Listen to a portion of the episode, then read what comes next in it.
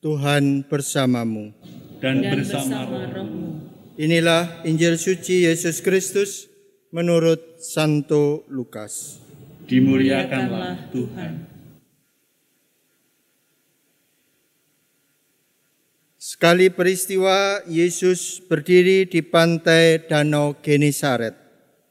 Banyak orang mengerumuni dia hendak mendengarkan firman Allah. Yesus melihat dua perahu di tepi pantai. Nelayan-nelayannya telah turun dan sedang membersihkan jala. Yesus naik ke dalam salah satu perahu itu, yaitu perahu Simon Petrus, dan menyuruh dia mendorong perahunya sedikit jauh dari pantai. Lalu Yesus duduk dan mengajar orang banyak dari atas perahu. Setelah selesai berbicara, Yesus berkata kepada Petrus, "Bertolaklah ke tempat yang dalam dan tebarkanlah jalamu untuk menangkap ikan." Petrus menjawab, "Guru, telah sepanjang malam kami bekerja keras dan kami tidak menangkap apa-apa. Tetapi karena perkataanmu itu, aku akan menebarkan jala juga. Setelah melakukan itu, mereka pun menangkap sejumlah besar ikan sampai jala mereka mulai koyak. Lalu mereka memberi isyarat kepada teman-temannya di perahu yang lain supaya mereka datang membantu. Mereka pun datang lalu bersama-sama mengisi kedua perahu itu dengan ikan hingga hampir tenggelam. Melihat hal itu, Simon Petrus pun sujud di depan Yesus dan berkata, "Tuhan, pergilah dari hadapanku, karena aku ini orang berdosa." Sebab Simon Petrus dan semua orang yang bersama-sama dengan dia takjub karena banyaknya ikan yang mereka tangkap. Demikian juga Yakobus dan Yohanes anak-anak Zebedeus yang menjadi teman Simon Petrus. Lalu Yesus berkata kepada Petrus, "Jangan takut, mulai sekarang engkau akan menjala manusia." Dan sesudah menarik perahu-perahunya ke darat, mereka pun meninggalkan segala sesuatu, lalu mengikuti Yesus. Demikianlah sabda Tuhan. Terpujilah Kristus.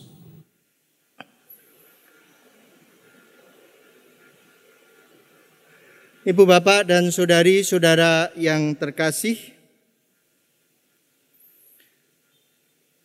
saat-saat ini, hari-hari ini, kalau kita mendengarkan berita atau membaca koran, kita sudah disibukkan dengan berita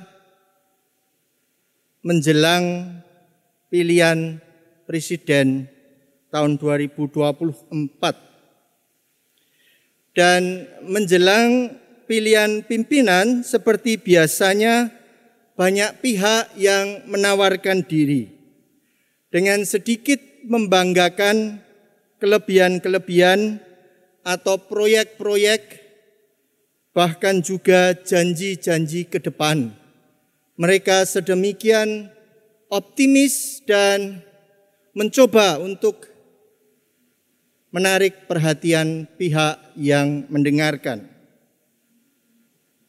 Janji-janji itu biasanya tidak terwujud, tetapi mereka seperti punya keyakinan bahwa apa yang mereka katakan itu bisa menarik orang untuk memilih dia. Bahkan tidak jarang yang sudah sering dikecam atau mendapat catatan dianggap gagal masih punya kepercayaan diri. Saya bisa maju dalam level pemimpin yang lebih tinggi. Ibu bapak dan saudari-saudari yang terkasih, gambaran realitas yang kita jumpai dalam keseharian kita akhir-akhir ini di tengah masyarakat kita jelas berbeda dari apa yang tadi kita dengar dalam tiga bacaan. Tiga bacaan yang mengangkat tiga tokoh yang kiranya bisa menjadi bahan permenungan kita. Mereka itu adalah Nabi Yesaya, Paulus, dan Simon Petrus. Ketiga-tiganya mengawali dengan men, menganggap diri mereka tidak pantas. Nabi Yesaya mengatakan dengan jelas bahwa dia bahwa kata-kata yang keluar dari bibirnya itu sebetulnya tidak biasa dikatakan najis bibir. Tidak akan bisa menarik dan mempengaruhi orang banyak. Tidak akan bisa memotivasi orang lain. Karena itu dia merasa tidak layak, tidak mampu untuk menyandang atau menerima perutusan dari Tuhan. Hal senada kita dengar tentang Paulus yang tadi dengan rendah hati mengatakan an, mengatakan dan menganggap diri sebagai anak yang lahir sebelum waktunya. Maksudnya adalah bahwa dia terlambat mengikuti Kristus. Bahkan dia di awal-awal hidupnya sempat mengejar-ngejar pengikut Kristus. Dan baru setelah peristiwa pertobatan di Damaskus, dia lalu bertobat dan mengikuti Kristus. Murid Yesus yang kita kenal tadi disebut Simon, lengkapnya Simon Petrus, juga memperlihatkan perasaan ketidaklayakan di hadapan Tuhan. Dia tadi kan kita dengar bagaimana oleh Yesus Petrus diminta untuk membawa atau mendayung perahunya semakin ke tengah ya, ke tengah sedikit begitu. Dan Petrus kan seolah-olah mau protes. Aku ini nelayan. Aku tahu apa yang aku perbuat. Kok kamu orang baru tiba-tiba menyuruh saya, menyuruh aku untuk ke tengah. Sudah semalaman aku itu carikan, tidak dapat. Sekarang masih diminta lagi. Ada sebuah nada ketidakpercayaan. Ada nada ke keraguan tentang diri Yesus. Tetapi dia ya ikut saja dan akhirnya dia melihat hasil yang sangat berbeda dari apa yang dia pikirkan sampai kemudian dia berkata, "Tuhan, pergilah dari hadapanku karena aku ini orang berdosa." Ibu bapak dan saudari-saudari yang terkasih, tiga pribadi yang kita dengar dalam bacaan sore hari ini bagi saya mengantar kepada makna perutusan. Ketiga-tiganya diutus. Tetapi yang menarik bagi saya, ketiga-tiganya itu menempatkan perutusan, tugas itu senantiasa terkait dengan Tuhan. Bukan dalam keterpustas, keterpusatan diri mereka sendiri.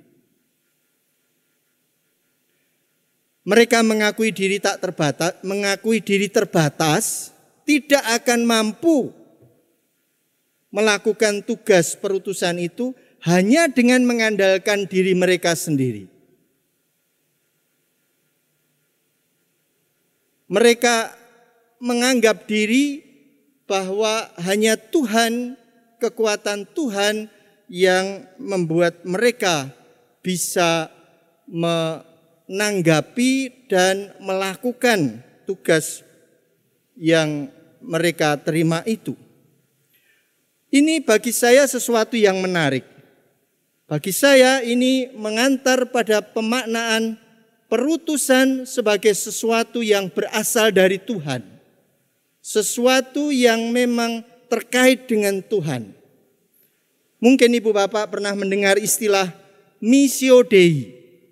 Misi, perutusan yang kita terima itu sebetulnya dari Tuhan.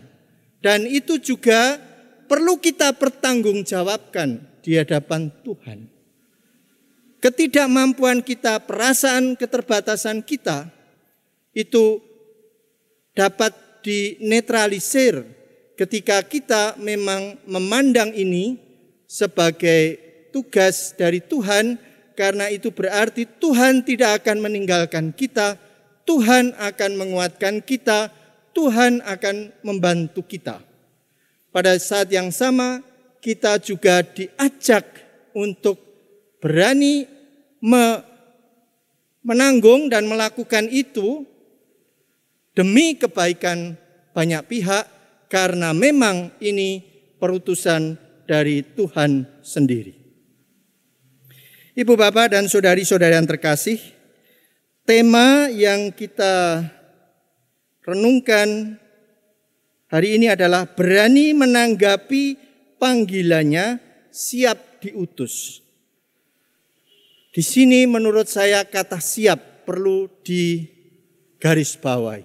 Siap dalam arti tertentu menyadari bahwa kita tidak mampu, tidak akan mampu dengan mengandalkan diri sendiri dan pada saat yang sama kita hanya bisa bergantung pada Tuhan. Tentu dengan usaha kita, tetapi kita tidak melupakan cara-cara di mana Tuhan mau membantu kita. Yang sering kita lakukan atau kita dengar dan kita jumpai adalah mereka yang menyombongkan diri seolah-olah bisa melakukan sendiri. Mengapa bisa melakukan diri melakukan dengan kemampuan sendiri? Karena merasa punya masa, merasa punya uang, merasa punya kuasa. Tetapi ini bukan menjadi jaminan. Karena sebetulnya tugas apa pun itu selalu ada dalam kaitannya dengan Tuhan. Missio Dei, perutusan yang datang dari Tuhan. Dan karena itu kita tidak bisa hanya mengandalkan kekuatan kita sendiri. Memang yang namanya tugas perutusan bisa sesuatu yang besar. Ibu bapak dipilih sebagai pemimpin ini, pemimpin itu, ketua ini, ketua ini dan seterusnya. Tapi menurut saya sebetulnya apa yang kita terima sehari-hari juga bisa menjadi bagian dari perutusan Tuhan. Kita tadi di awal Ekaristi diajak untuk berdoa dalam menanggapi sinode para uskup. Dan Mungkin ibu bapak di lingkungan, di wilayah, di tempat masing-masing sudah mendengar semuanya ini. Dan ini tentu juga menjadi sebuah undangan, menjadi sebuah panggilan bagi kita untuk menanggapinya. Kadang-kadang kita berpikir, ini kan sinodenya para uskup, kita bisa apa? Kita bisa apa? Tidak bisa apa-apa. Tetapi kita tadi juga mendengar secara tidak langsung lewat doa bahwa yang dibutuhkan adalah keterbukaan kita, kemauan kita untuk melibatkan diri, kehendak kita untuk berpartisipasi dengan menyumbangkan gagasan, dengan menyumbangkan pemikiran, dan ikut mendukung apa yang gerakan yang di canangkan tidak hanya oleh keuskupan tetapi gereja seluruh dunia dan kita masuk di dalam dinamika itu bersama. Marilah kita mohon rahmat Tuhan agar kita mempunyai keberanian sambil menyadari bahwa kita tidak bisa hanya mengandalkan kekuatan sendiri, kita juga dengan penuh keyakinan percaya Tuhan menyertai kita dan Tuhan akan membantu kita menanggapi, menjalankan tugas-tugas perutusan yang kita terima dalam hidup sehari-hari kita. Amin.